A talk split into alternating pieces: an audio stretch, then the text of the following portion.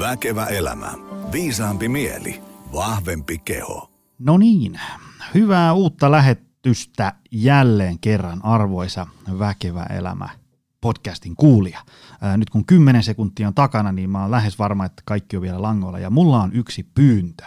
Ähm, aina välillä eri tilaisuuksissa ähm, ähm, hävyttömän härskisti promotan Väkevä elämä podcastia, että laittakaa ihmiset kuunteluun. Ja, ja sitten kun se tulee monelle uutena tuttavuutena, niin kysymys on aina, että että äh, ajaa, minkälainen podcasti se on, mitä siellä oikein on.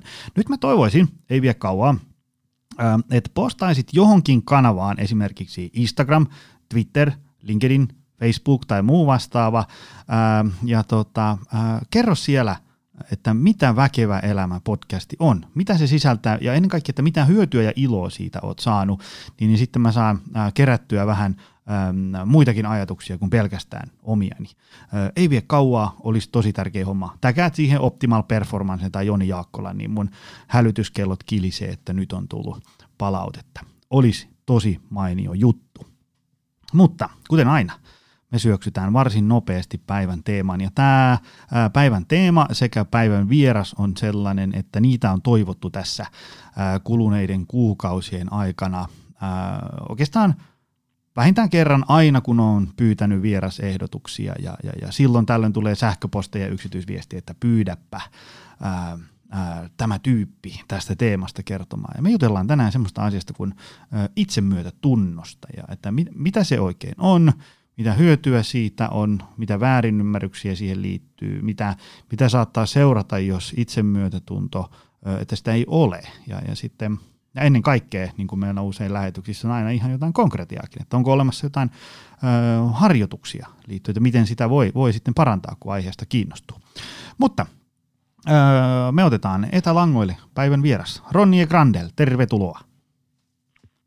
Isot kiitokset Joni, mukava olla täällä kanssasi ja hienoa, että pääsemme pohtimaan tätä aihetta yhdessä tänään. Joo, joo, ja tämä on tota, äh, tämä itsemyötätunto on semmoinen teema, että kun mä oon itse jotenkin vähän niin kuin luontaisesti tämmöinen äh, äh, tämmöinen niin insinööri, äh, logiikka, rationaalistyyppi, että, että meillä on – meillä on tämä ja sitten me purraan hammasta yhteen ja sitten me tehdään asioita ja sitten niin edespäin. Mutta mä, mä oon huomannut, että siitä on kyllä ollut ö, hyötyä itsellekin, että on vähän tähän teemaan pureutunut ja sitten ennen kaikkea tota, valmennustyössä, kun on niin kuin hyvä ollut ymmärtää, että tavallaan kaikki ihmiset ei ole esimerkiksi sellaisia kuin minä ja, ja tota, niin edespäin. Mutta hei, ähm, mm, ähm, meillä on podcastissa varmasti ihmisiä, jotka ei tiedä, kuka sä oot. Kerro vähän, että, että niin kuin, mikä tyyppi, minkälaisella CVllä ja mitä kaikkea teet ja niin edespäin. Että ihmiset tietää, että minkälaisella henkselin paukutuksella täällä jutellaan tänään teemasta. Aivan, aivan. Ähm, joo, lyhkäisyydessään itsestäni. Nimeni on Roni Grandel, ähm, 38-vuotias työterveyspsykologi – työskentelen ensisijaisesti työterveyspsykologina mehiläisessä Turussa ja siinä ohella kirjoitan ja koulutan tästä itsemyötätunnon aiheesta sekä mm, laajemmalle yleisölle että sitten ammattiauttajille. Ja olen itse kiinnostunut tästä aiheesta aikoinaan, kun aloitin työskentelyn työterveyspsykologina. Siitä on nyt jo kutakuinkin kymmenisen vuotta. Ja kun aloitin työni työpsykologina, niin, niin aloin kohtaamaan enemmän asiakkaita, jotka kamppaili voimakkaan itsekritiikin kanssa, häpeän, perfektionismin, vaativuuden, riittämättömyyden kokemusten kanssa.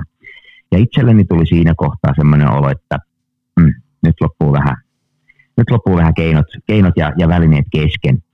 Ja mm, aloin sitä kautta vähän tutustumaan enemmän tähän, öö, että mitä psykologia voi tarjota – mitä tiedetään, että voi olla avuksi, jos kamppailee itsekritiikin ja vaativuuden ja häpeän riittämättömyyden kanssa.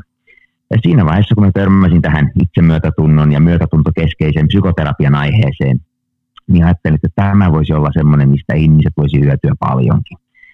Ja tätä aihetta ei silloin koulutettu Suomessa, niin mä lähdin siihen aikaan sitten Englantiin opiskelemaan tätä aihetta lisää myötätuntokeskeisen terapian perustajan, eli Paul Gilbert, Gilbertin johdolla.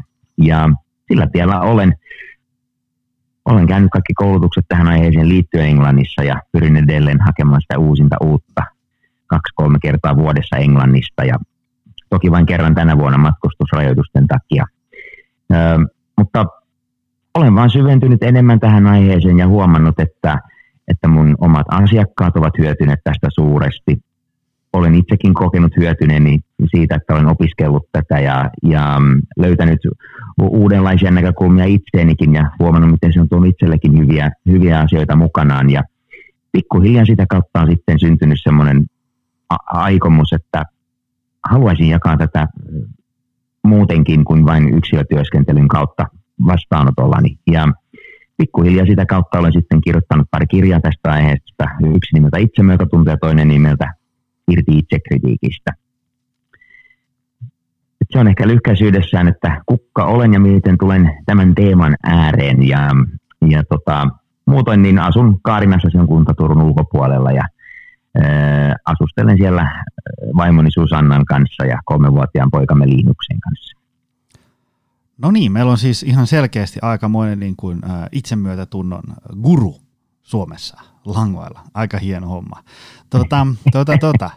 Ähm, me, meillä on langoilla Mä voisin heittää, no kyllä mä ehkä sanoisin, että, että, että enemmän kuin puolet on ikään kuin ihan tämmöisiä tavallisia ihmisiä, jotka tota, on kiinnostuneita elämäntaparemontista ja, ja siitä, että mm-hmm. tekee itselleen hyviä asioita. Ja sitten meillä on, meillä on kuitenkin tosi paljon äm, tota, niin kuin hyvinvointialan ammattilaisia, ää, jotka auttaa sitten ihmisiä ja, ja se on itse asiassa yksi syy, minkä takia mä halusin sut myös tänne, koska tämä on, äm, mulla on tässä kourassa tämä sun äm, itsemyötätunto nimeä kantava mm-hmm. kirja ja ja äm, olen selaillut tätä, tätä monesta kohtaa ja tää, täällä on kyllä niin kuin hyvä asia ja, ja niin kuin mä oon huomannut, että, tämä on semmoinen teema ää, ja, ja niin kuin tämä niin kuin itsemyötätunnon edistäminen on, on tosi hyvä työkalu. Ää, no miksei nyt ihmisillä ihan oma arkeensa, mutta myös ammattilaisille niin kuin valmennustyöhön. Mutta tota, Mä aina, aina mietin ää, näitä, näitä tämmöisiä suuria kysymyksiä niin kuin, ää, ja ilmiöitä ää, sitä kautta, että kun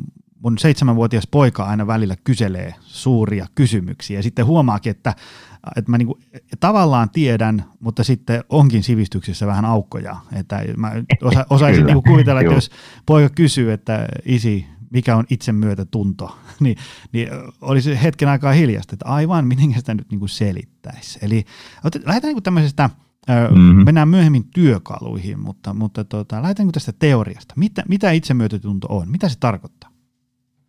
Joo. No jos, ensinnäkin kiitoksia palautteesta. Hienoa, että olet kokenut, kokenut, että siinä kirjassa on, on, on jotain hyödyllistä. Ja, ja toiseksi, niin mitä tämä itsemyötätunto sitten on, niin niin tota, jos sen haluaisi pukea niin kuin, sille, voisiko sanoa kansankielellä, että se on helppo jotenkin käsitellä, niin mä sanoisin, että kohtele itseäsi, itseäsi kuin kohtelisit toista, kenestä välität, erityisesti vaikeina hetkinä. Se olisi niin kuin pähkinänkuoressa se, se, se tota määritelmä. Ja kun sitä vaikkapa miettii esimerkin kautta, niin jos me vaikka kuvitellaan, että meillä olisi henkilö mukana nimeltä Leila, ja sanotaan, että Leila on tehnyt vaikkapa virheen töissä. Ja hän on saanut sen virheen korjattua, mutta sitten kun hän lähtee kotiopäin työ, työpäivän päätteeksi, niin ne ajatukset vielä pyörii mielessä ja, ja siellä on semmoinen itse kriittinen ajatustapa, että voi että, että miksi mä tein taas näin ja miksi mä en ikinä osaa mitään, miksi mä oon tämmöinen. Ja ehkä Leilalla on semmoinen riittämätön olo. Niin helposti kun meillä itsellä on semmoinen hankala olo, niin mm, me emme välttämättä ensinnäkään huomaa, että on hankala olo. Ja jos me huomaamme, että on hankala olo, hankala olo niin me saatamme vielä soimata itsemme siitä, että no niin, mitä sä nyt siellä valitat, valitat että ei tämä nyt niin paha ollut. Ja kyllä sun yleillä pitäisi tietää, että ei tämä itse asiassa sättiminen nyt että miksi sä oot niin tyhmä, että sä tätä teet. Ja, ja siitä syntyy helposti semmoinen ikävä kierre, että niin kuin vielä haukkuu itseään siitä, että haukkuu itseään. Ja, ja Leila on vähän niin kuin keskellä semmoista aika, aika epävää, epämiellyttävää oloa. Öm, jos Leila pystyisi tänä, tämmöisenä hetkenä löytämään tätä, että kohtele itseä kuin kohtelisit toista, niin jos me kuvitellaan, miten Leila tyypillisesti, tyypillisesti kohtelisi ystävää, niin ensin hän ehkä huomaisi, että voi että, Leilalla on aika, tällä Leilan ystävällä, että hänellä on aika hankala olo nyt, ja hän ei välttämättä sitä ehkä huomaakaan. Et, mutta minä huomaan sen. että et, hei Leila, mä huomaan, että sulla on aika, onko sulla riittämätön olo tai painaako jotain sun mieltä? Ja sitten toiseksi, jos päästään keskustelemaan asiasta, niin Leila luultavasti sanoisi jotain muuta tälle ystävälle, joka on tehnyt virheen, kuin se, että otpa sä tyhmä ja miksi et sä tajua. Ja sieltä ehkä lähtisi enemmän tämän tyyppistä sisäistä keskustelua, että hei, mä ymmärrän hyvin, että, että tämä tuntuu pahalta ja, ja, ja tota, totta kai sä haluaisit, että, että se menisi hyvin ja että ei tulisi virheitä. Ja, et, ja se, että toi tuntuu pahalta, niin ehkä se kertoo siitä, että sä haluat tehdä työsi hyvin. Ja, ja samanaikaisesti, tiedätkö mäkin olen mokannut asioita vuosien varrella, että se on itse asiassa ihan inhimillistä, että mokaa. Ja, ja pitäisikö meidän lähteä vaikka, mennäänkö juomaan kuppi kahvia, vähän mietitään tätä asiaa. Eli just tämä, että kohtele itseäsi kuin kohtelisit toista. Että silloin kun me alamme tavoittamaan sitä, niin meillä herää hyvin erilaisia näkökulmia kuin se, mikä herkästi ikään kuin autopilottimaisesti herää itsemme kohdalla, joka voi olla varsin ankara ja, ja ikävän sävyinen. Eli se olisi niin kuin se, se pääajatus, että kohtele itseäsi kuin kohtelisit toista, erityisesti vaikeina hetkinä. Aika hyvin, hyvin tiivistetty. Hei, ää, mä nappaan kiinni tuossa, kun sä, sä puhuit tästä niin tiedostamisesta ja, ja, ja autopilottikin siellä vilahti. Ää, mulla on ää, tässä mm-hmm. podcastissa on aikaisemmin puhuttu esimerkiksi vaikka tapojen muuttamisesta ja äm, niin kuin tavallaan armollisuudesta ja, ja suorituksesta, niin kuin tämmöistä kohtuuttomasta suorittamisesta vähän niin kuin ää, downshiftaamiseksi ja niin edespäin. Ja monessa jaksossa on tullut ikään kuin tämä tämmöinen niin kuin tiedostaminen, ähm, niin että et, et se on tavallaan semmoinen ensimmäinen askel, että pitäisi huomata esimerkiksi vaikka sitä kasettia, mikä lähtee päässä soimaan tietyssä tilanteessa ja, niin edespäin. Mutta minkä takia tämä tiedostaminen on, on äh, monelle tosi hankalaa? Sillä mä, kun mä, mä niin kuin tiedän sen ihan ihan tota, ähm, niin kuin omastakin kokemuksesta, että sitten tavallaan on niin kuin lähtenyt joku kela käyntiin ja, ja sättii itseään ja niin edespäin ja ruoskii ja sitten tavallaan vaikka nukkuu yön yli ja sitten pystyy katsomaan sitä edellistä päivää vähän, että mitä mä niin kuin oikein mietin, että eihän se asia nyt niin, kuin niin paha ollut, mutta minkä takia tämä mm-hmm. tiedostaminen on ihmiselle niin hankalaa? Joo, tämä on tosi tärkeä ja hyvä, hyvä kysymys, Joni. Siihen on useampia syitä. Yksi on tietysti se, että me olemme niin tottuneita tuntemaan ja ajattelemaan niin kuin tunnemme ja ajattelemme. Eli se on tosiaan autopilotti. Ja, ja, ja tää, tästä autopilotista on paljon hyötyä monella tavoin. Eli se, että me ihmiset ajattelemme, tunnemme ja toimimme pitkälti samalla tavalla tänään kuin tunsimme eilenkin. Ja siinä on, on paljon hyötyä, koska jos meidän vaikkapa pitäisi aina miettiä, että hetkonen, miten tämä kävely nyt piti tehdäkään, tai nyt mun täytyy kyllä kaivaa manuaalin esille, että mä saan kahvinkeittimen päälle, en minä tiedä, miten sitä tehdään, tai nyt täytyy ottaa kartan esille, että mä löydän työpaikalle tänään. Eli sehän olisi aika hankalaa, jos meillä ei olisi tämä autopilotti, joka ikään kuin pystyy sisäistämään, että aivan, ei mun tarvi sitä miettiä, kyllä mä työpaikalle löydän, tai mä voin miettiä paljon muutakin samanaikaisesti, kun keitän ö, kupin kahvia ja niin poispäin. Eli tämmöisestä autopilotista on paljon hyötyä, se säästää energiaa ja meillä vapautuu tilaa ajatella ja, ja, ja miettiä muita asioita. Ja samanaikaisesti niin tämä mielen autopilotti, niin se tietysti myös vaikuttaa niin, että jos meillä on tietynlaisia ajatus- ja tunnetapoja, jotka ovat toistuneet monta kertaa, niin nekin tapahtuvat ikään kuin itsestään. Ja me olemme vaan niin tottuneita siihen, että ei me välttämättä sitä edes huomaa. Niin se, se on yksi asia, eli tämä mielen autopilotti, josta joskus on hyötyä ja joskus haittaa. Sitten toiseksi, että miksi se voi olla hankalaa huomata, jos on keskellä semmoista epämiellyttävää olotilaa, niin se liittyy kyllä siihen, että miten meidän aivot ovat rakentuneet. Mä avaan tätä pikkasen tarkemmin, mitä mä tarkoitan tällä. Eli jos me kuvitellaan, että, että tota, auto olisi tulossa täydellä vauhdilla päin suoraan kohti, niin siinä hetkenä meidän ihmismieli on suunniteltu toimimaan niin, että niin sanottu uhkajärjestelmä tai tämmöinen stressijärjestelmä, niin se, se kytkeytyy voimakkaasti päälle. Ja siinä hetkenä niin meidän ajattelukyky ja, ja itsehavainnointikyky, se hyvin pitkälti sammuu. Ja se on hyvin, kun auto tulee kohti ajattelu ja itsehavainnointi sammuu, tunteet ja vaistot ottavat ylivallan, me pelästymme, hyppäämme sivuun ja pysymme hengissä, mikä on aivan mainiota. Et siinä tilanteessa, tämmöisessä nopeassa hengenvaarallisessa tilanteessa, niin tämä oikeasti pelastaa meitä. Mutta samanaikaisesti niin tämä sama toiminto, eli se, että jos meillä tulee voimakkaita tunteita, on se sitten voimakas ahdistus tai pelko tai voimakas viha, voimakas ärtymys, voimakas riittämättömyys, voimakas syyllisyys, mikä ikinä se, se voimakas epämiellyttävä tunne onkaan, niin vaikka ei ole sitä hengenvaaraa, niin se aiheuttaa sitä samaa vaikutusta meidän aivoissa, eli meidän kyky ajatella ja meidän kyky havainnoida itseämme, se laskee. Ja tämä nähdään ihan aivoskannauksissa, että nämä alueet, jotka vastaavat näistä toiminnoista, niin ne alkavat sammumaan.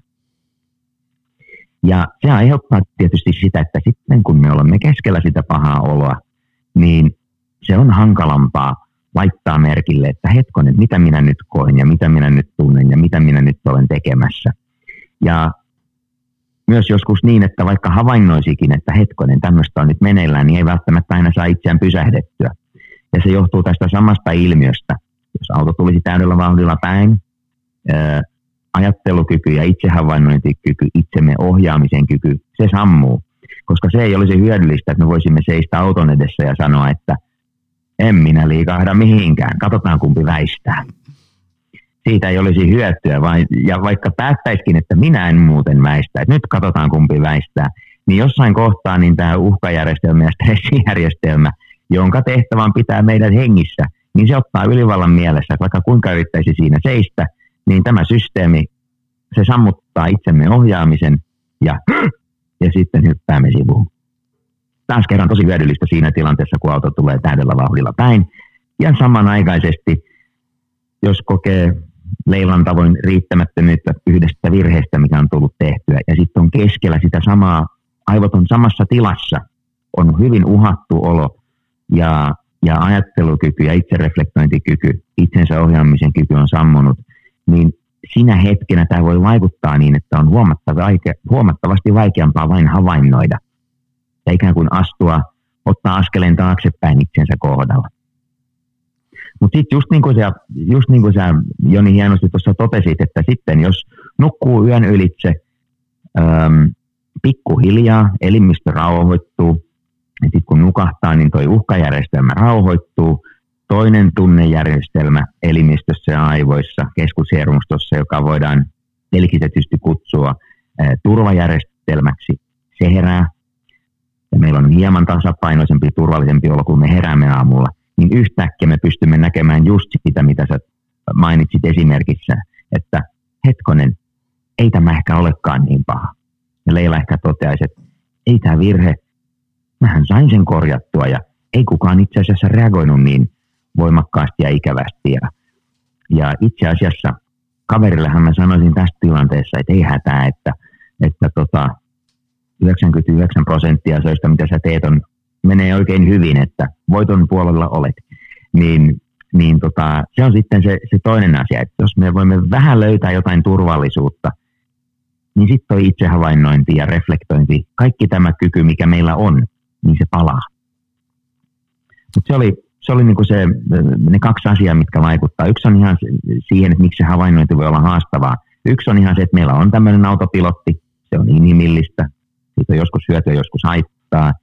Ja toiseksi, sitten kun meillä herää voimakkaita epämiellyttäviä tunteita, niin mitä voimakkaampia ne on, niin sitä enemmän ne ottaa ylivallan mielessä ja se sammuttaa öö, näitä itsehavainnointi, itsereflektointikykyjä, mitä meillä on hyvä tiivistys. Mulla tuli äh, monta semmoista valmennustilaisuutta ja, ja, ja tota, äh, ihmisten kanssa keskusteluja mieleen, missä mä oon tunnistanut, että, että tavallaan semmoisen niin tosi rajun arjen mankeli, missä niin pahdetaan meneen, että kaasu lyödään pohjaa aamulla kuudelta ja se nousee sieltä vasta puoli 12 illalla niin kuin maanantaista välillä jopa sunnuntaihinkin, se, se johtaa, ainakin mitä mä itse olen tulkinnut, niin ihmisillä sellaiseen niin kuin että ollaan semmoisessa jatkuvassa, vähän niin kuin semmoisessa hälytys survival moodissa. Koko ajan on vähän kiire, koko ajan ollaan muutamasta asiasta myöhässä, sitten alkaa se semmoinen, no tonkin olisi voinut tehdä paremmin ja tosta mä oon myöhässä ja taas mä unohdin sen ja tonkin lupauksen peti ja niin edespäin. Ja sitten siitä tulee semmoinen, niin kuin, mm-hmm. semmoinen kauhea paahtamisen ralli, ää, jossa on niin kuin, jos, jos ajatellaan vaikka tätä mun ja, ja meidän valmennustiimin ää, leipätyötä, niin semmoisessa mankelissa on tosi hankala kyetä mihinkään kauhean laadukkaaseen itsereflektioon, että miten mulla menee, mitä mulle kuuluu, ää, miten nämä asiat nyt oikeasti on ja onko niin kuin, tavallaan reaalimaailman tapahtumilla niin kuin kauheasti tekemistä sen kanssa, miltä musta tuntuu, vai onko minulla nyt vähän niin kuin hassuja ajatuksia tästä kaikesta, mitä pitäisi olla ja niin edespäin. Et se, mitä niin kuin usein valmennustilaisuudet äh, niin kuin alkaa, niin ne, ne monesti alkaa sillä, että me koetaan saada vähän semmoista niin kuin arjen kierroksia alemmas. Niin kuin viimeistään mm. vaikka siinä iltaa kohti. Että kun, niin, kuin, niin kuin säkin tuossa oot, oot niin kuin monesti sanonut, niin, niin se, se vaatii vähän sellaista tavallaan niin kuin kykyä niin kuin reflektoida omia ajatuksia, sitä omaa tekemistä ja, ja sitä omaa sisäistä puhetta ja tällaista. Jos sille reflektiolle ei ole aikaa, niin, niin, niin, niin aika hankala on löytää semmoista itsemyötätuntoista näkökulmaa itseä kohtaan. No sä oot kyllä oikeassa siinä, että se, että se, se pysähtyminen on tosiaan hyvin, hyvin keskeistä. Ja, ja tota, ja, ja just, että et arjessa niin siinä voi olla kova tahti päällä ja, ja, ja siinä voi, niin kuin sä kuvailit, niin siinä voi kertyä niitä stressikierroksia päivän aikana, että no nyt tuli kiire tonne ja nyt mä en ehtinyt, toi on unohtunut ja, ja niin poispäin. Ja toi kaikki niin kuin pikkuhiljaa sitten koko ajan ruokkii sitä stressijärjestelmää hieman lisää. Niin sä oot aivan oikeassa siinä, että tämä ei ole helppoa niin kuin hektisessä arjessa. Ja, ja tässäkin niin kuin, sanoisin, että tämä on ihan se ensimmäinen ehkä itsemyötätunnon paikka. Se, että toteaa, että hmm, joo, tämä itsereflektoivi, itsehavainnoiminen, mulla on tämmöinen autopilotti ja tämmöinen systeemi aivoissa ja sitten arkikin saattaa olla aika hektistä, että aivan, tämä ei ole välttämättä äm, aina helppoa. Ja se on inhimillistä, että se ei ole helppoa. Ja se on jo semmoinen ensimmäinen itsemyötätunnon paikka nyt, kun me tästä puhutaan, että et, et kun huomaa, että joo, ei, ei tämä aina ole helppoa ja sa- saattaa olla, että ei aina pysähdy niin paljon kuin olisikin hyödyllistä, niin että siinäkin voi ihan aloittaa pohtien sitä, että hmm, näin se varmaan on ja, ja, ja, ja samanaikaisesti niin se, se on inhimillistä ja, ja, ja tota, mä voin kyllä ehkä pyrkiä miettimään, että, että miten mä voisin saada jonkun hetken sinne arkeen – ja samanaikaisesti niin, niin tota, haluan pitää sen ajatuksen mukana, niin ettei, ettei tästä tule yksi vaatimus lisää itselleni. Aivan. Tota, äh, sä kun oot äh, itsemyötätunnon kanssa ähm, ollut tekemisissä tosi pitkään, niin onko sulla tullut vastaan mitään sellaisia väärinymmärryksiä, mitä itsemyötätuntoon liittyy, että et, et, niin se, se on ymmärretty terminä ihan väärin, että et, et, et sä haluaisit niin korjata, että tämmöisiä asioita itsemyötätunto ei ole ja tätä se ei tarkoita. Mm, aivan. Mä sanoisin, että on muutama asia kylläkin. Kiitoksia tästä, tästä avauksesta. Ja nämä ovat asioita, mihin törmään ihan yksilö, yksilöasiakkaiden kanssa, kun me pohditaan tätä aihetta, mutta myös laajemmin. Nämä ovat tieteellisesti tutkittuja havaintoja, että tota, sitä on huomattu, että itsemyötätuntoon liittyy tietynlaisia huolia ja pelkoja – ja, ja tota, nämä saattavat estää meitä ihmisiä äm, liikkumasta kohti itsemyötätuntoista suhtautumista, niin mielellään mainitsen näitä ja voimme käydä niitä yhdessä läpi. Ensimmäinen, voisiko sanoa väärinymmärrys tai huoli itsemyötätuntoon liittyen on se, että hetkonen, eikö minusta tule laiska ja aikaansaamaton, jos mä alan olemaan myötätuntoisempi itselleni. Kaikissa tutkimuksissa niin tämä on se ykköshuoli mitä meillä ihmisillä on. Ja mielestäni hyvin ymmärrettävä huoli, niin käydään sitä pikkasen läpi yhdessä. Eli mä sanoisin, että, että tota, onhan siinä semmoinen pieni totuuden siemen, että joskus semmoinen, sanoa semmoinen ää, aika kova sävy, niin joskus siitä voi olla hyötyä kyllä, niin kuin saadakseen itseään liikkeelle.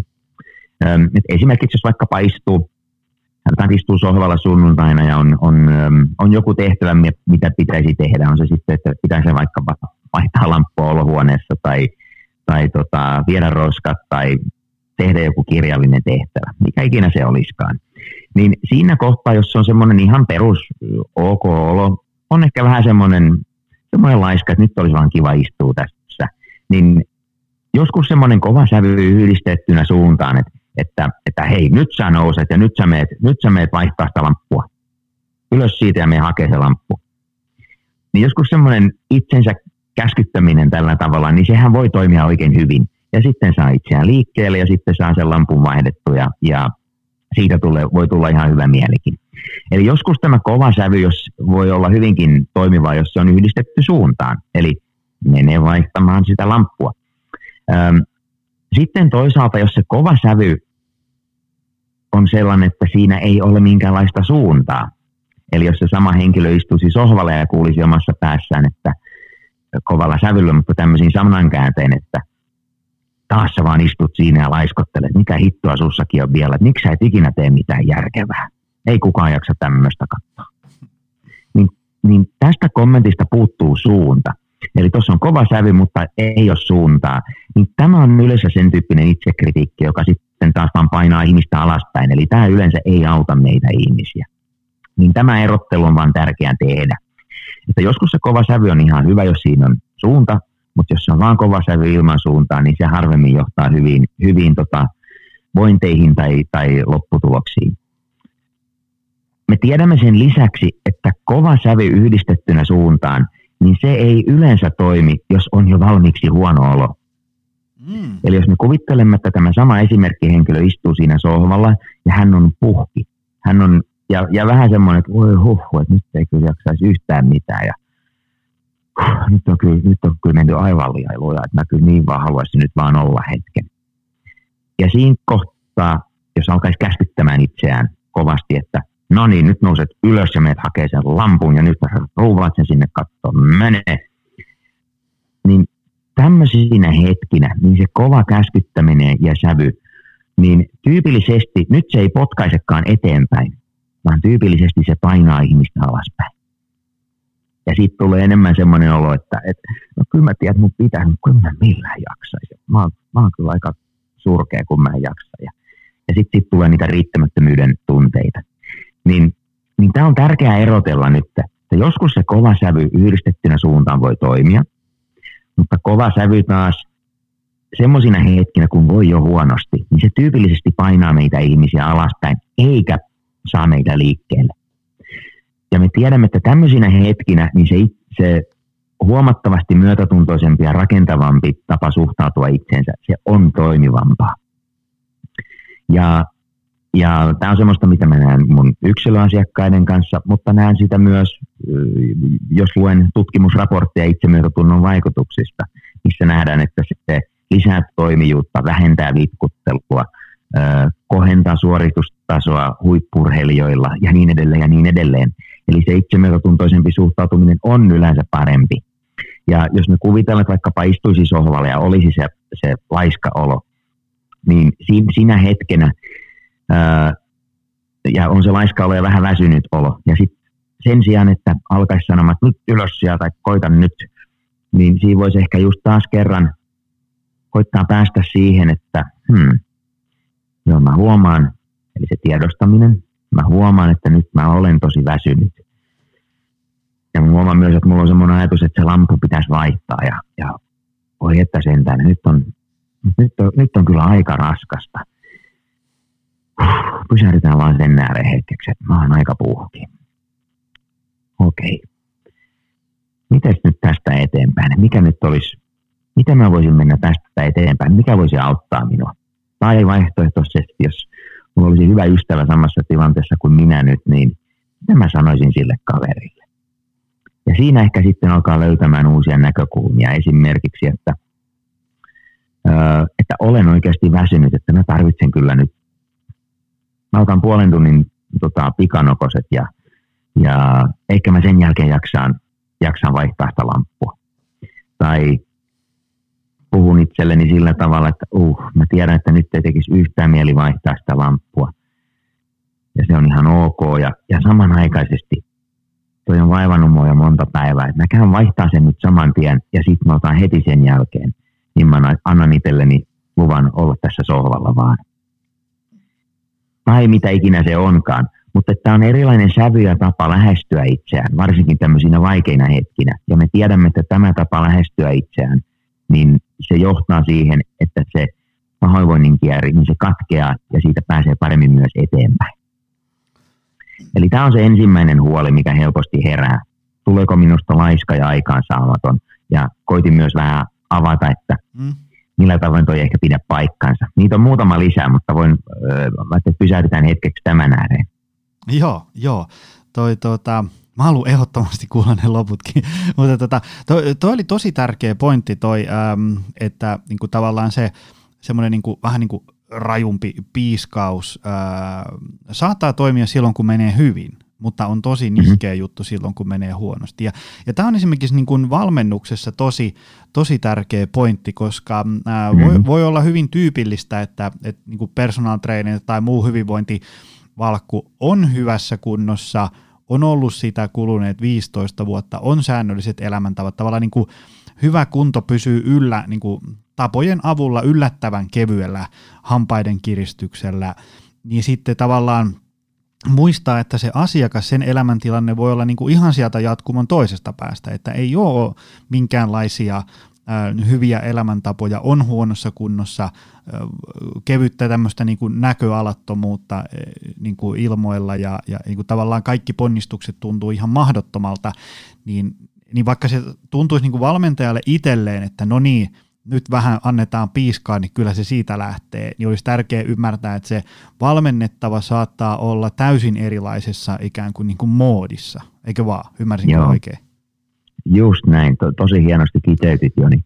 Eli juuri näin, että silloin kun ihminen voi suhkot hyvin ja on motivoitunut, niin silloin voin tode, todellakin, niin kuin, voisiko sanoa, vähän lisätä löylyä, anna mennä ja anna palaa ja lisää ja, ja, ja mennään niin yhdessä niin kuin, yhdessä kohti ja vähän semmoisella, että nostetaan rimaa koko ajan ja, ja sitten voi laittaa vähän sitä vaativuuttakin siihen, koska niin kuin esimerkiksi fyysisessä treenissä tiedetään, että jos joku seisoo siinä vieressä ja sanoo siinä kohtaa, kun luulee, että tämä oli viimeinen toisto, mikä kehosta lähtee, niin kyllä sieltä muutama yleensä lisää, lisää löytyy, jos joku vaan seisoo vieressä ja sanoo, että hei hei, kaksi lisää.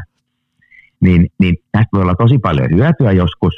Ja, ja sitten toisaalta silloin, kun kun, kun me ihmiset olemme siinä tilassa, että, että voi että sen maa ihan puhki, niin, niin tota, silloin se, suhta, se saattaa olla, että tarvitaan sitä toisenlaista suhtautumista. Ja se on ehkä se, mikä auttaa sitä asiakasta paremmin eteenpäin.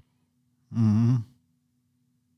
Toi, tota, Tämä tuli mulle siitä mieleen, että kun mä, mä just lueskelin tämmöisen ähm, aika kovassa liemessä keitetyn David Gogginsin tämmöisen, ei se nyt elämänkertaa, mutta sen tar- Tiedän kirjan, joo. Joo, joo se uh, Can't Hurt Me-kirja. Ja, ja siellä tosiaan, niin kuin, hän on aika lailla tällainen tota, ääripäiden mies, ja siellä, niin kuin, mutta, mutta sekin kyllä jossain kohtaa sitä kirjaa kuvasi sitä, että oli pakko ikään kuin käsitellä vähän niin kuin ikään kuin myötätuntoisemmin niitä vaikka oman nuoruuden ja lapsuuden niin kuin tosi rajuja kokemuksia, jotta ikään kuin pystyy päästään niistä irti ja menee sitten mm-hmm. elämässä eteenpäin. Mutta tosiaan se, se helposti, me, me ajatellaan sille, että kun oli pakko kaivaa esiin, että se tavallaan hänelläkin niin kuin tänä vuonna näitä ultrajuoksuja, niin, niin, niin tota, 238 mailia on, on ollut yksi tämmöinen kisa, joka kesti 62 tuntia, niin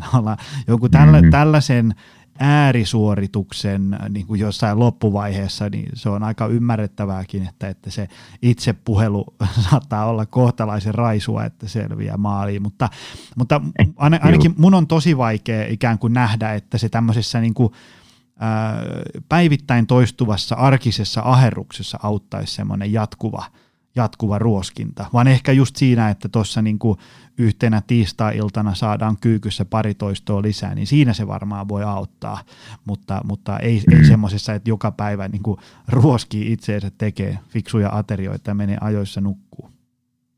Joo, juuri näin, juuri näin. Olen, olen samaa mieltä kanssasi Joni, että se, että se, se itsensä jatkuva pakottaminen, se on, se on varsin raskasta. Sitä se on. Ja, ja, ja, tota, ja, me, ja me nähdään kyllä tutkimuksissa selkeästi, että sanotaan, että mitä enemmän semmoinen kriittinen, ankara, ikävä suhtautumistapa dominoi siellä omassa mielessään, niin sitä todennäköisemmin kamppailee ikävien seurausten kanssa, kuten äm, korkean stressin, uupumuksen, ahdistushäiriöiden, masennuksen, esimerkiksi huomattavasti isompi riski sairastua syömishäiriöihin ja, ja niin edelleen ja niin edelleen. Tota listaa voi tehdä todella pitkäksi, jos miettii ihan niin kuin, äh, diagnoosia, mikä liittyy mieleen. Mutta sen lisäksi niin me nähdään myös, että korkeampi itsekritiikki ja häpeä, se on selkeästi yhteydessä äh, heikentyneeseen tunnesäätelyyn. Ja mitä tämä tunnesäätely tarkoittaa? No, tunnesäätely tarkoittaa just sitä, että semmoisina hetkinä, kun sanoa, omaa, itse haluaisi ohjata itseään tota, vasemmalle ja sitten jotenkin jotain, joku tunne tai joku impulssi sisällä sanoo, että ei kun mennään oikealle. Mm. Niin, niin tota, esimerkiksi syönkö pizzan vai, vai tota, salaatin nyt päivälliseksi. Niin mitä, mitä voimakkaampi se itsekritiikki ja riittämättömyys, häpeätaipumus on, niin sitä hankalampaa meidän on yleensä just tehdä sitä tunnesäätelyä, että oi, joo, mä huomaan nyt, että että mun tekisi itse asiassa kovasti mieli tuota pizzaa. Mä huomaan sen, ja tähän on hyvin inhimillistä, että pizza on tosi hyvää. Tämä on hyvin inhimillistä. Ja, ja samanaikaisesti, niin, niin tota, mitä mä nyt voisin sanoa itselleni, tai mikä voisi auttaa mua siihen suuntaan, että mä valitsisin ton salaatin nyt tänä iltana kuitenkin, koska se liittyy mulle tärkeisiin aiheisiin. Tai mitä mä sanoisin ystävälle tässä tilanteessa, jos mä haluaisin auttaa häntä – nyt tekemään valintoja tässä tienristeyksessä. Eli, eli tämä, tämän tyyppinen tapa taas kerran auttaa meitä vaikeina valinnan hetkinä paremmin kuin se, että toistuvasti menisi sitä polkua pitkin, että no niin, taas sä mietit noita pizzoja. Mitä sus on vielä? Sähän totesit jo, että sä et noita aio syödä. Ei se voi olla näin vaikea. Ei voi olla. Ja tämä on tosi tärkeää ottaa, halusin vain ihan nostaa tämän esille, koska me tiedämme, että tuo itsekriittisyys ja, ja sen mukanaan tuoma häpeä ja riittämättömyys, niin se, se herättää semmoista efektiä mielessä, mitä kutsutaan, mitä hittoa antaa mennä efektiksi. Eli sanotaan vaikkapa, että on söy sen yhden palan pizzaa ja sitten tiedämme, että mitä voimakkaampi se itsekriittisyys ja häpeä joka tulee niin kuin sen yhden pizzapalan jälkeen. Mitä voimakkaampi toi paha olo on, sitä todennäköisemmin ihminen syö sitä koko pizzaa. Mm. Verrattuna siihen, että syö sen yhden pizzapalan, se herättää kyllä jotain pahoinvointia, mutta aika nopeasti päästään sinne itsemyötätunnon polulle, että ai niin, tämähän on ihan inhimillistä ja että, että totta kai siis pizza on houkuttelevaa ja nyt tuli syötyä tämä yksi, yksi pala ja ah, en olisi halunnut tehdä näin ja mä huomaan semmoista syyllisyyttä ja häpeää itsessäni. Nyt, nyt, huh, ehkä mä hengittelen nyt hetken ja laitan vaikkapa käden rintakehällä ja, ja mietin vähän, että mitä mä sanoisin kaverille, jos hänelle olisi käynyt näin. Tai ehkä mä jopa soitan sille ystävälle ja pyydän, että voisiko hän vähän jutella mun kanssa, että mulla on paha olo. Niin se on helpompaa myös käsitellä niin sanottuja lipsahduksia tämän itsemyötätuntoisen suhtautumistavan kautta kuin sen itsekriittisen suhtautumistavan kautta. Toinen laukaisee, mitä hitto antaa mennä efekti ja toinen ei.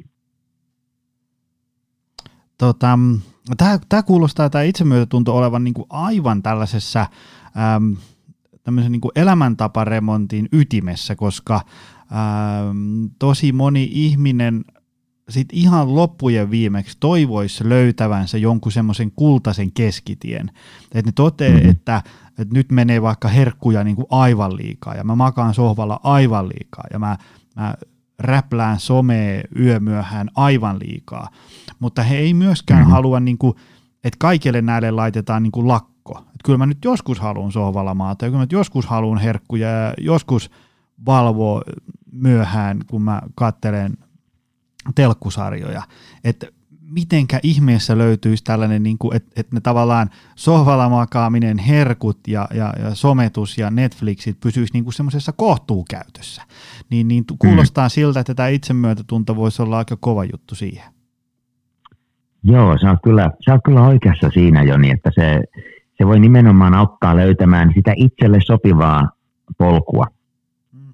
Ja ja, just, et, ja tämä itse asiassa periaatteessa tuo meidät jopa tämän itsemyötätunnon niin kuin toisen, toisen tota, huolen ääreen. Eli, eli toinen huoli, huoli, mikä monilla on, on se, että mä tipahdan siihen toiseen ääripäähän. Mm. Eli sitten minusta tulee tosi laiskea, mä luovun kaikista vaatimuksista it, it, itseeni suhteen, tai mä luovun, luovun tärkeistä asioista, jos mä menen tänne itsemyötätunnon polulle, että tämä ei voi olla hyvä juttu.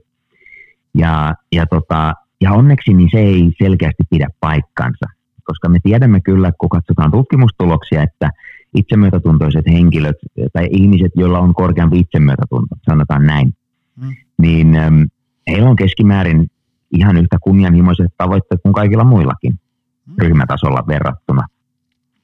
Ja, ja, tota, ja, ja, ja samanaikaisesti niin, niin tota, joskus tämä itsemyötätunto tarkoittaa sitä, että nyt ehkä mä lasken rimaa jossakin asiassa.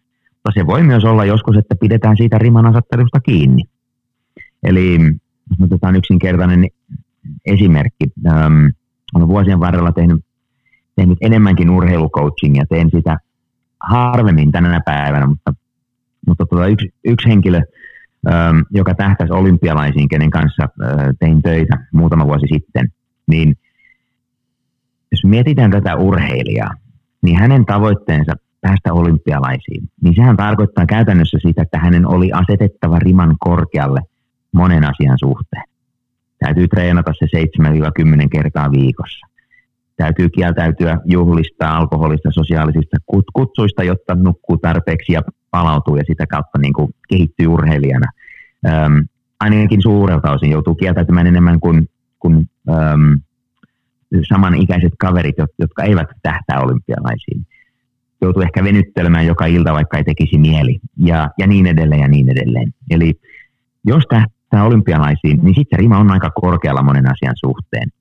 Ja silloin se, se itsemyötätuntoinen vastaus tälle urheilijalle ei välttämättä ole se, että ei tiedäksä, ei sun tarvitse mennä treenaamaan, kyllä kolme kertaa viikossa on ihan hyvä niin se, äh, tälle ihmiselle, joka tähtää olympialaisiin, niin hänelle niin toi, toi vastaus ei tietysti niin kuin toimi. Se ei mene yksi yhteen hänen tavoitteensa kanssa. Niin miten itsemyötätunto voi, voi olla astua kuvioihin tämmöisissä tilanteissa, missä rima on korkealla? No sillä tavalla, että kun se urheilija, hän pitää näistä rimoista kiinni, mutta sitten kun hän jää näiden rimojen alle, sanotaan, että hän vaikkapa nukkuu pommiin ja aamutreeni jää väliin. Tai hän on flunssassa ja ei pysty treenaamaan. Tai tämä urheilija, joka tähtää olympialaisiin, ehkä hänellä oli, oli vain semmoiset treenit, että hän ei saanut itsestään irti tänään. Tai oli tärkeä kisa ja se meni penkin alle. Niin itsemyötätunto tulee mukaan näissä hetkissä. Mm. Eli sehän on hyvinkin ymmärrettävää, että jos nukkuu pommiin tai tärkeä kissa ei mene niin kuin toivoisi, niin totta kai se herättää semmoista ärsy, ärsytystä ja, ja turhautumista alkuun. Miksi nyt jäin? Ja, ja, ja toi voi tietysti jatkua hetken aikaa, on se sitten viisi minuuttia tai, tai vaikkapa pari tuntiakin tai joskus vähän pidempäänkin. Se on hyvinkin inhimillistä, että turhautuu, jos asiat menee eri tavalla kuin toivoisi. Mutta se itsemyötätunto on todella tärkeää tämmöisinä hetkinä, koska helposti tuo ensimmäinen ärtymyksen tunne, se lipsahtaa sinne ankaran itsekritiikin polulle. Mm. Että no niin, ihan surkea oot, ei, ei susta mitään urheilijaa tuu ja ihan, hm, sä oot kyllä niin karsee. Versus sitten taas, jos voi alkaa löytämään sitä myötätuntoisempaa polkua, että hei, että tämä kisa ei mennyt niin kuin mä olisin toivonut. Mä huomaan, että mä oon todella turhautunut turhautunut, ärsyyntynyt itseäni kohtaan. Se on ihan inhimillistä. Totta kai tämä turhauttaa minua, koska tämä on minulle tärkeä asia ja mä olisin toivonut, että se olisi mennyt eri tavalla. Ja, ja huh, ehkä mä nyt mietin vähän, mikä voisi auttaa mua tässä kohtaa. Et, no mä voin ehkä sanoa itselleni, että hei kaikille käy näin välillä – sä oot lukenut, lukenut huippurheilijoiden elämänkertoja, hekin kuvailee, että välillä menee penkin alle ja asiat, että, mullekin ehkä voi käydä näin, niin kuin heillekin. Ja, ja ehkä mä itse asiassa vaan nyt kaipaan taukoa, mä lähden nyt kä- metsään kävelee hetkeksi, että mä saan ajatukset jonnekin muualle hetkeksi ja sitten mä voin miettiä tätä lisää. Katsotaan, mitä mä voin oppia tästä jatkossa. Niin kumpi noista tulee esiin, se kriittinen vai se myötätuntoinen tämmöisinä hetkinä, kun, kun on jäänyt sen oman riman alle, niin se on äärimmäisen keskeistä. Ö, mutta sitten on myös se toinen puoli tästä niin kuin riman asettelusta itsemyötätunnon kohdalla, ja se on, se on sitten just se, mitä sä nostit Joni esille, eli, eli tota, joskus ehkä täytyy tarkastella ja uuden arvioida omia rimanasattelujaan. Yksi semmoinen, ähm, sanoa, tilanne, mihin mä törmään välillä asiakkaiden kanssa on, on se, että silloin aikoinaan kun on opiskellut, niin on ehkä liikkunut kovatehoisesti, sanotaan tunnin puolitoista per päiväkin, 5-6 kertaa viikossa. Ja se on ollut hyvinkin toteutettavissa ja siitä on palautunut ihan hyvin on ollut vähän nuorempia, ei ole ollut ihan yhtä paljon vastuita kuin mitä on, on silloin, kun esimerkiksi elää keskellä ruuhkavuosia.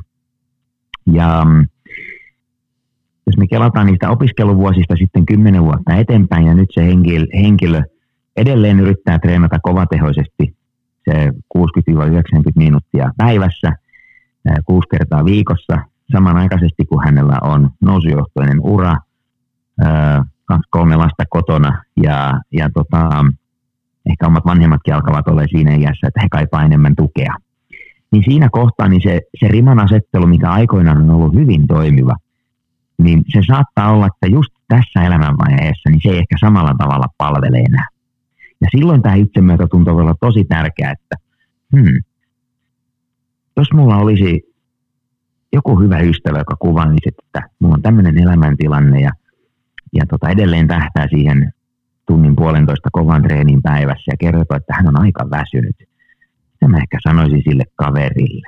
Hmm. Niin siinä ehkä sitten alkaa heräämään niitä ajatuksia, että no voisiko joskus treenata lyhyemmin, vaikka se olisikin se tunti, tai voisiko joskus lyhentää sitä treeniä, voiko sitä treeniä joskus harventaa, että se olisi neljä, viisi kertaa viikossa. Et, et avaa ikään kuin semmoista joustavampaa ajattelutapaa, että, että juu, tämä treeni on minulle tärkeä asia, fyysinen vointi on tärkeä asia ja, ja samanaikaisesti tässä elämäntilanteessa niin mietitään, mitä kaikkia vaihtoehtoja mulla on muuta kuin tämä sääntö, että 60-90 tuntia kovatehoisesti joka päivä.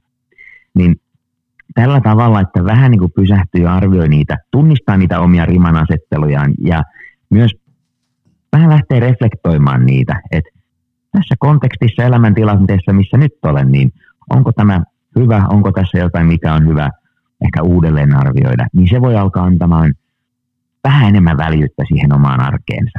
Mutta nimenomaan niin, että nämä on tietoisesti valittuja asioita, niin sitten niiden kanssa on myös helpompi olla mainioita vastauksia. Sä, sä tässä vastaamalla yhteen kysymykseen tyhjentänyt aika monta kysymystä, mitä mulla oli liittyen näihin. Ja hyviä, hyviä esimerkkejä. Se, mikä tuntuu tosi hyvältä, on se, että tämä itsemyötätunto tuntuu olevan aika hyvä työkalu riippumatta siitä, että onko niin kuin, äh, väsynyt huonossa kunnossa vai, vai, vai tota, tosi kova – kilpaurheilija tai, tai jotain siinä välillä. Tästä tuntuu hyötyvä vähän niin kuin kaikki, ennen kaikkea siinä niin kuin, hmm. silloin, kun asiat ei mene niin kuin suunnitteli. Tota, Kyllä. Tota, tota, tämmöinen täsmäkysymys. Sun äm, kirjan takakannessa on tällainen yksi ranskalainen viiva kuin opi sanomaan ei. Ja, ja tota, kun mä itse, musta on tullut tämän ää, tota, ei-sanomisen suuri ystävä, ja vaan sen takia, kun mä, mä oon itse ollut aikaisemmin semmoinen niin kroonisen maanisesti kaikista uusista jutuista innostuva, ja, ja sitten äm, mä tunnistan itsessäni aikaisemmalta ajalta varsinkin semmoista vähän liikaa, vähän liian kiltteyttä, semmoista niin tavalla, että mä haluan, että kaikilla on hyvä fiilis, hyvä meininki, ja sitten se johtaa siihen, että, että no tietysti oma jaksaminen alkaa kärsiin, kun on vaan niin kuin arki niin täynnä ohjelmaa, että se ei kerta kaikkisesti ole yhden ihmisen hoidettavissa enää. Ja, ja, ja tota, mm. sitten mä oon opetellut sanoon ei, ähm, Tämä on itse saanut sen jotenkin perusteltua itselleni niin, että, että on vain niin tietty määrä asioita, ähm, joita, joita mä, jotka mä niin kuin pystyn hoitamaan hyvin sillä niin kuin mä haluan, auttaa mm. ihmisiä niin edespäin. Ja sitten jos mä, sit se, kun se alkaa mennä tietyn pisteen yli, niin sitten tavallaan mä en enää pysty esimerkiksi hoitaan asioita siinä aikataulussa tai niin hyvin kuin mä oon toisille ihmisille luvannut. Joten mun on tavallaan niin kuin pakko sanoa ää, joihinkin asioihin, että, että, että, että kiitos kutsusta ja tämä on niin kuin mainio juttu, mutta mä en niin kuin vaan kerta kaikkiaan just nyt pysty, että, että pistä vaikka syksyllä uudestaan viestiä ja katsotaan. Ää, mutta tota, niin kuin, mä haluaisin kuulla sun ajatuksia. Ää, opi sanomaan ei. Miksi se on tärkeää? Ja kun tosi, tosi moni kamppailee sen kanssa, ja, ja kun, varsinkin niin kuin, kun puhutaan tärkeistä asioista, vaikka niin kuin työnantaja, läheiset, puoliso, lapset, ää, muut tämmöiset tärkeät asiat, niin kauheita sanoa ei. Minkä ohjeen sä antaisit niin tämmöiseen, tämmöiseen tilanteeseen ja ajatuksia? Joo, joo. Äh, ensinnäkin haluan vaan kiittää sinua Joni siitä, että jaoit sun oman kokemuksen ja, ja ikään kuin oppimisen tuossa ei-sanomisen kanssa. Et mä uskon, että moni hyötyy siitä, että sä, sä jaoit tämän tarinan omasta elämästäsi. Että kiitoksia siitä ja, ja, ja ihan vaan kommenttina, niin hyvin usein just jos on, jos on innostuva, että se kuuluu siihen omaan persoonallisuuteen, niin silloin, silloin se, se ei-sanominen voi olla haastavaa. Ja hienoa, että sä oot ikään kuin löytänyt tavan edelleen olla innostunut ja, ja nauttia elämästä ja olla kiinnostunut ja samanaikaisesti niin, että, että tota se innostus ei, ei vie mukanaan. Aivan, aivan upea, upea esimerkki, minkä sä jaoit. Kiitoksia siitä. Ja, ja sitten, että, että miksi tämä, miksi tämä ei-sanominen on niin tärkeää, niin mä sanoisin, että useasta syystä. Eli ensinnäkin me tiedämme, että se, että pystyy sanomaan ei tietyille asioille, niin aina kun sanoo ei jollekin, niin siinä tietysti sanoo kyllä jollekin toiselle asialle.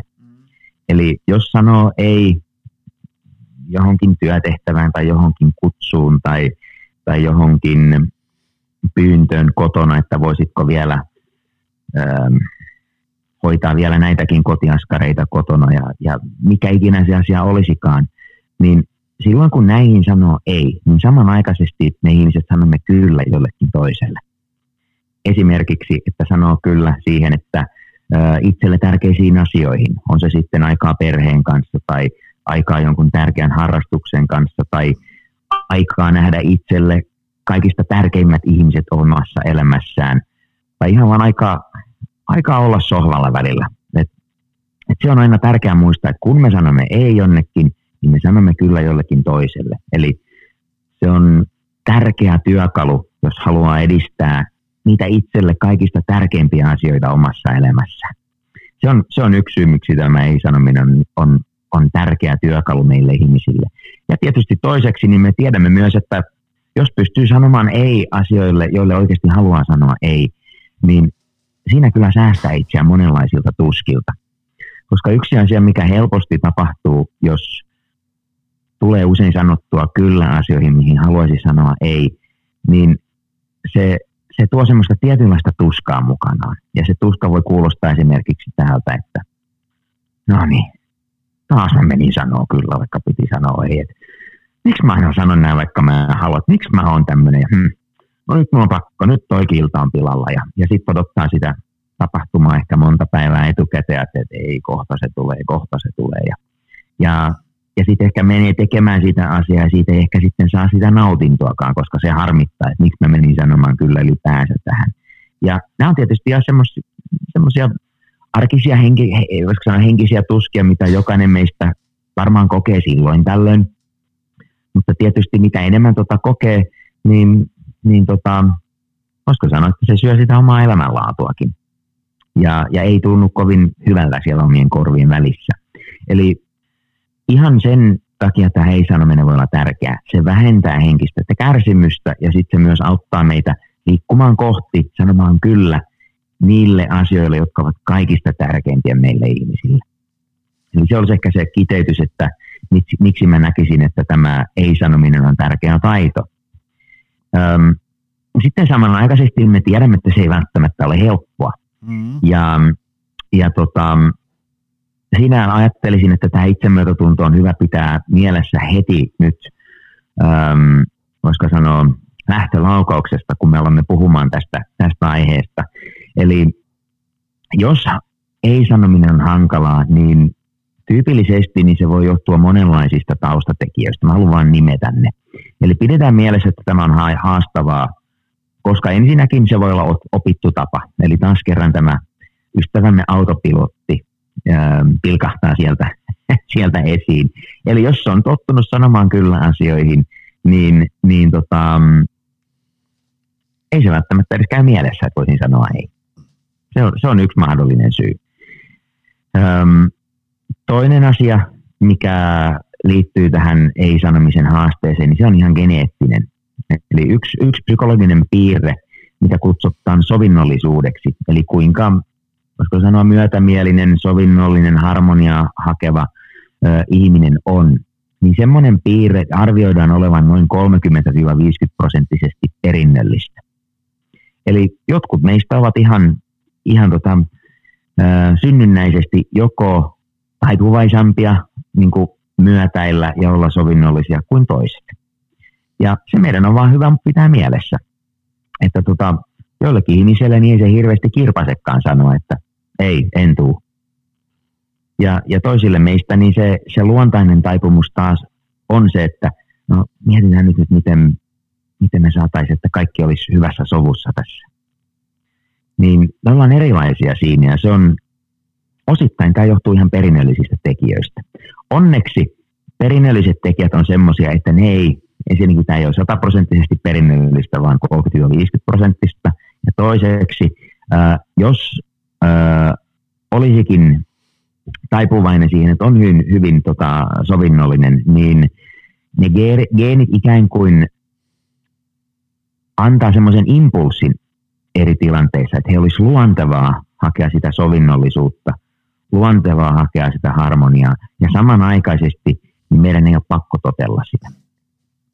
Mun mielestä sun tarina, Joni, oli niin hienoja, kun sä toit sen esille, että, että olet innostuva ja samanaikaisesti sä oot ikään kuin sitä piirrettä itsessäsi. Sä oot oppinut vähän niin kuin ohjaamaan niin, että se, että se mm, tota, siitä tulee, sun elämästä tulee sulle hyvä kokonaisuus. Niin se on just hyvä esimerkki tuosta, että persoonallisuus ehkä ohjaa meidät tiettyyn suuntaan ja onneksi me ihmiset pystymme myös vaikuttamaan ja jarruttamaan ja tekemään uusia valintoja. Niin se, se on se hyvä juttu. Mutta mut me tiedämme, että opittu tapa ja geenit vaikuttaa. Ja sitten kolmas on se, että jos on kasvanut semmoisessa ympäristössä, missä ei-sanominen on ollut hyvin kiellettyä tai siitä on koitunut todella ikäviä seurauksia, jos on tuonut omia tarpeita esille eikä vain myötäillyt muiden tarpeita, niin se voi alkaa synnyttämään semmoisia tietynlaisia pelkoja ja huolia sitten myöhemmin. Ja ne kaikista tyypillisimmät on tämmöisiä, että että voi että, että, että jos mä sanon ei nyt, niin hän toi, toi toinen pettyy ja siitä ei seuraa mitään hyvää. Tai jos mä sanon ei, niin se, se, se ei tykkää musta enää. Tai ehkä vaan, että se on tosi epäkohteleista kieltä, että en mä voi tehdä niin. Tai on itsekästä, jos mä laitan itseni etu siellä. En halua olla itsekäs, se ei ole, se ei ole mun juttu se. Ja sitten kun nämä huolet ja pelot nousee esille mielessä, niin sitten me pakitamme. Emmekä ota ja, ja sitten saatamme sanoa kyllä, vaikka tekisi mieli sanoa ei.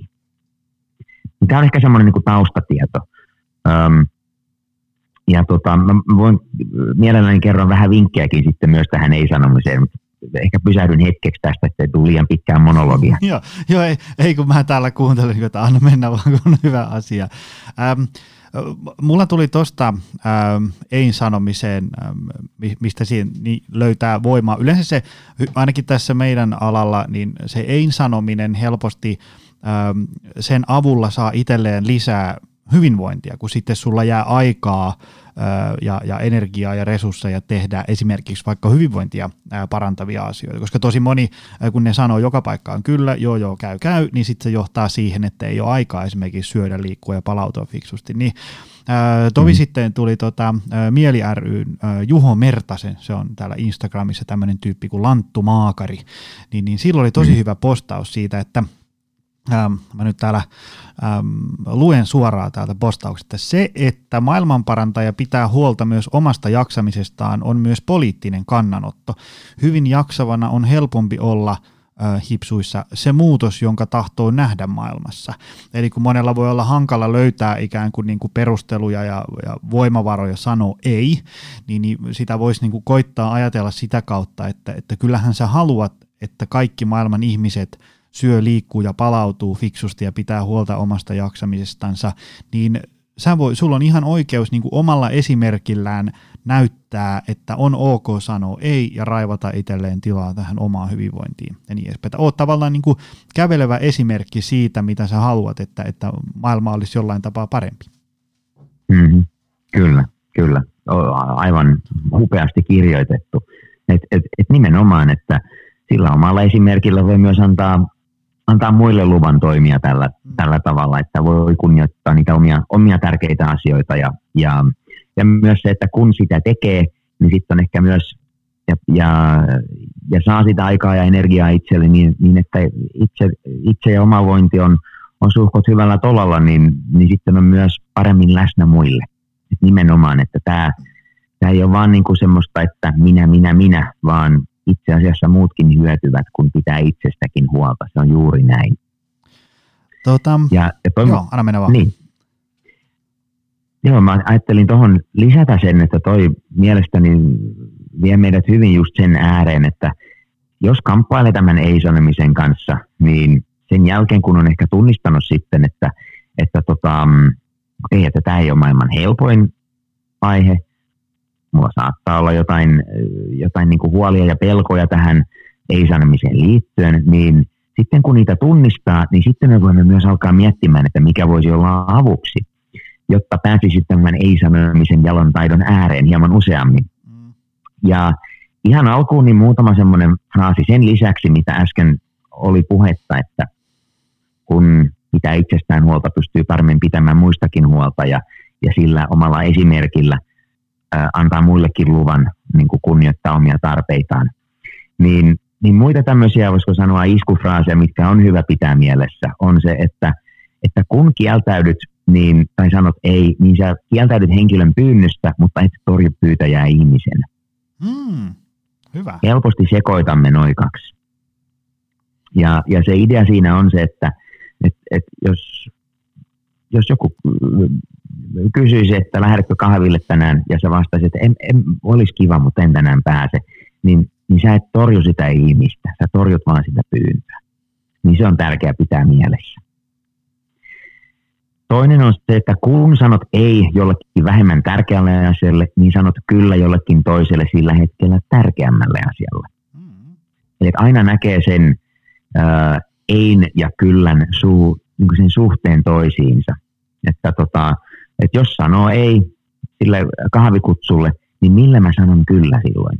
No ehkä mulla oli joku tärkeä työtehtävä, että kun mä saan sen valmiiksi, niin mä pystyn ihan eri tavalla rentoutumaan tänä iltana. Et sen takia.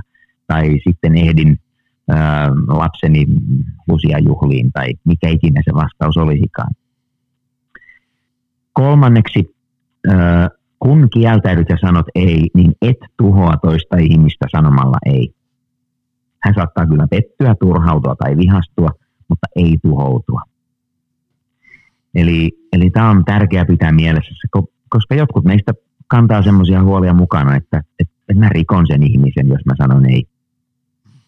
Ja tyypillisesti niin hän saattaa kyllä pettyä, vihastua ja olla surullinenkin, mutta, mutta tota, ei hän kyllä hyvin, hyvin suurella todennäköisyydellä hän ei tuhoudu. Ja meidän on myös hyvä muistaa, että sitten myös toisella on vastuu omista tunteistaan ja että miten hän käsittelee niitä. Ja sitten neljäs semmoinen, voisiko sanoa iskufraasi vielä, että, että elämän eläminen oman suunnan mukaisesti, niin se on pitkälti tervettä itsekkyyttä. Ja jos sinulla on halu sanoa ei johonkin ja toisella henkilöllä on semmoinen halu, että sano nyt kyllä tähän, niin sehän tarkoittaa sitä, että teillä on eriävät halut tässä tilanteessa, olette molemmat inhimillisesti itsekkäitä. Mm. Aivan, aivan. Eli, eli siinähän se, se pyytäjäkin hän pyy, pyytää huomattavasti omista syistään, niin. että tee niin kuin minä haluan. Ja sinä sanot, jos itse sitten vastaa siihen, että kiitos kutsusta, tällä kertaa niin en pääse mukaan, teen niin kuin minä itse näen parhaaksi. Niin molemmathan on itsekkäitä siinä tilanteessa. Hyvä. Niin se on joskus hyvä muistaa, että helposti me vaan kytkemme sen itsekyyden leiman sitten itseemme, mutta mm, siis mm. pyytäjähän on myös hän saattaa terveistä itsekäistä syystä pyytää itselle jotain, mutta se ei tietysti tarkoita, että hän saa sitä.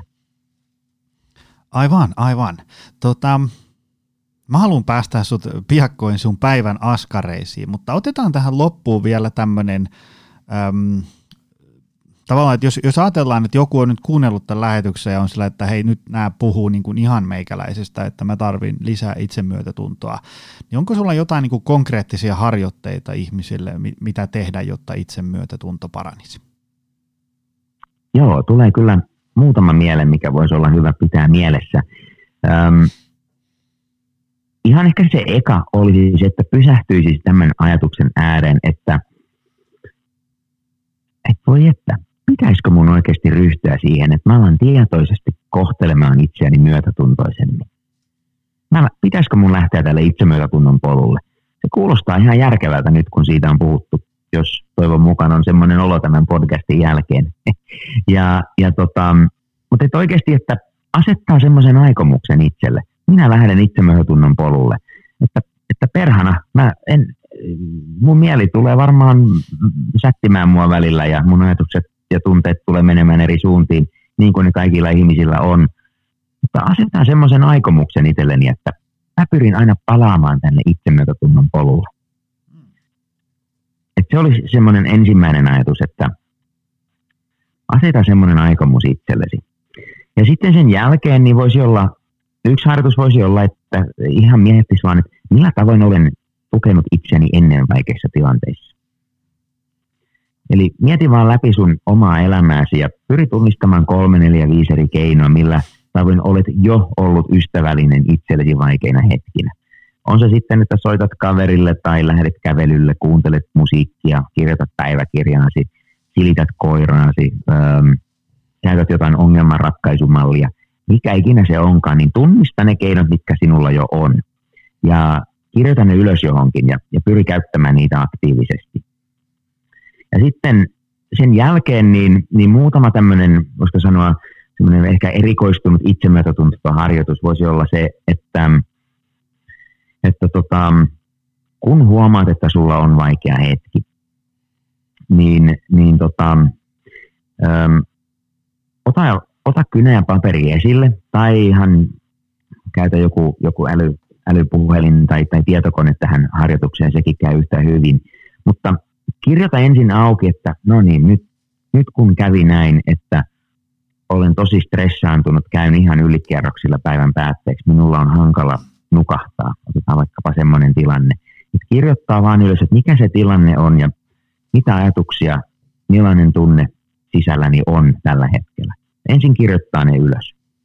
Ja sitten sen jälkeen tekee tämmöisen ajatusharppauksen, että hmm, jos tämä olisi jonkun hyvän ystävän kirjoittama viesti, ei vaan semmoinen hyvän päivän tuttu, jolle sanoisi, että hei kyllä se siitä, vaan, vaan semmoinen henkilö, kenestä mä oikeasti välitän ja, ja kenelle mä toivoisin kaikkia hyvää. Että mä oikeasti pysähtyisin ja haluaisin auttaa tätä ihmistä. Niin mitä mä sanoisin tälle hyvälle ystävälle, jo, kenestä syvästi välitän, jos hän olisi kirjoittanut tällaisen viestin minulta. Ja sitten lähdet vaan kirjoittamaan sitä, että tälle henkilölle, mä oikeasti, kenestä oikeasti välitän, niin mä sanoisin tämmöisiä asioita nyt, kun on ankala nukahtaa. Ja tällä tavalla, kun lähtee kirjoittamaan sitä myötätuntoisempaa, rakentavampaa, ymmärtäväisempää näkökulmaa, niin se yleensä auttaa meitä löytämään ihan eri näkökulmia kuin se, että jos koittaisi vaan kysyä, että no mitä kivaa mä voisin sanoa itselleni. Et, tai mitä myötätuntoista voisin sanoa itselleni yleensä se voi olla hankalaa, mutta jos lähtee semmoisen ajatusharppaukseen, että jos joku toinen kokisi näin, kenestä mä oikeasti välitän, mitä mä sanoisin, niin se yleensä avaa, avaa mielen niin sanotusti ja me löydämme myötätuntoisempia näkökulmia. Ja tutkimukset osoittaa, että jos tämän tekisi viikon verran, kirjoittaisi yhden tämmöisen viestin itselle per päivä, niin se jo näkyy, että itsemyötätunto kasvaa. Ja se hyöty on nähtävissä niin, että jos samat ihmiset, jotka teki tätä viikon verran, äm, täyttäisi itsemetotuntotestit vielä kolmen kuukauden päästä, niin me näkisimme, että ne itsemetotunnon kasvu, että se on pysyvä. Niin yksinkertainen harjoitus, mutta todellakin suosittelen lämpimästi. Ja sitten vielä kolmas harjoitus, tai toinen, toinen myötätunto keskeinen harjoitus, niin se voisi olla semmoinen pysähtymisharjoitus. Että, että silloin kun huomaa, että on hankala hetki, on se sitten, että kritisoi itsensä tai on stressaantunut tai ahdistunut tai kokee riittämättömyyttä tai huomaa, että hetkonen, nyt mä oon jo syönyt puoli pizzaa, vaikka ei pitänyt syödä tai nyt mä oon selannut Netflixiä monta tuntia, vaikka tänä iltana piti tehdä jotain muuta. Mikä ikinä se onkaan, mistä sä voisit huomata, että hetkonen, että onko nyt paha olo. Niin, niin tota, pysähdy hetkeksi ja ensin kuulostele vaan mielesi sisällä, että mitä ajatuksia on läsnä mielessä tällä hetkellä. Aika mainio. Skannaa sen jälkeen, joo, että pysähtyy hetkeksi noin ja sitten vähän skannaa kehoa vielä, että okei, okay, päästä varpaisin, mit, mitä mä tunnen mun kehossa. Ja sitten kun on skannannut sitä kehoa hetken, niin sitten voisi olla hyvä idea, että ihan hetkeksi – suoristaa selkää, pyöräyttää hartiat taaksepäin muutaman kerran, avaa rintakehänsä, ottaa muutaman ihan rauhallisen ja tasaisen hengityksen. Ja jos ei se liian kornilta tunnu, niin suosittelen lämpimästi, että laittaisi myös yhden tai molemmat äh, tota, kädet rintakehän kohdalle. Vähän niin kuin ystävällisyyden elenä itseä kohtaan. Ja sitten kun on ottanut muutaman rauhallisen hengityksen, niin sitten vaan palaa sen itsemyötätuntoisen aikomuksen ääreen, että mä toivon, että mä voisin olla mahdollisimman ystävällinen itseäni kohtaan tässä ja nyt.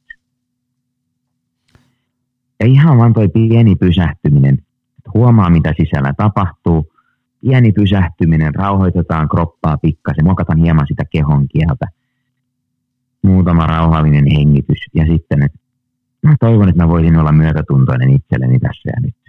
Niin toi ikään kuin tuo meidät pikkasen takaisin sinne itsemyötätunnon polulle. Ja sitten meidän on ehkä vähän helpompi taas jatkaa eteenpäin. Niin siinä olisi muutama, muutama idea, mikä, mikä voi olla kokeilemisen arvosta.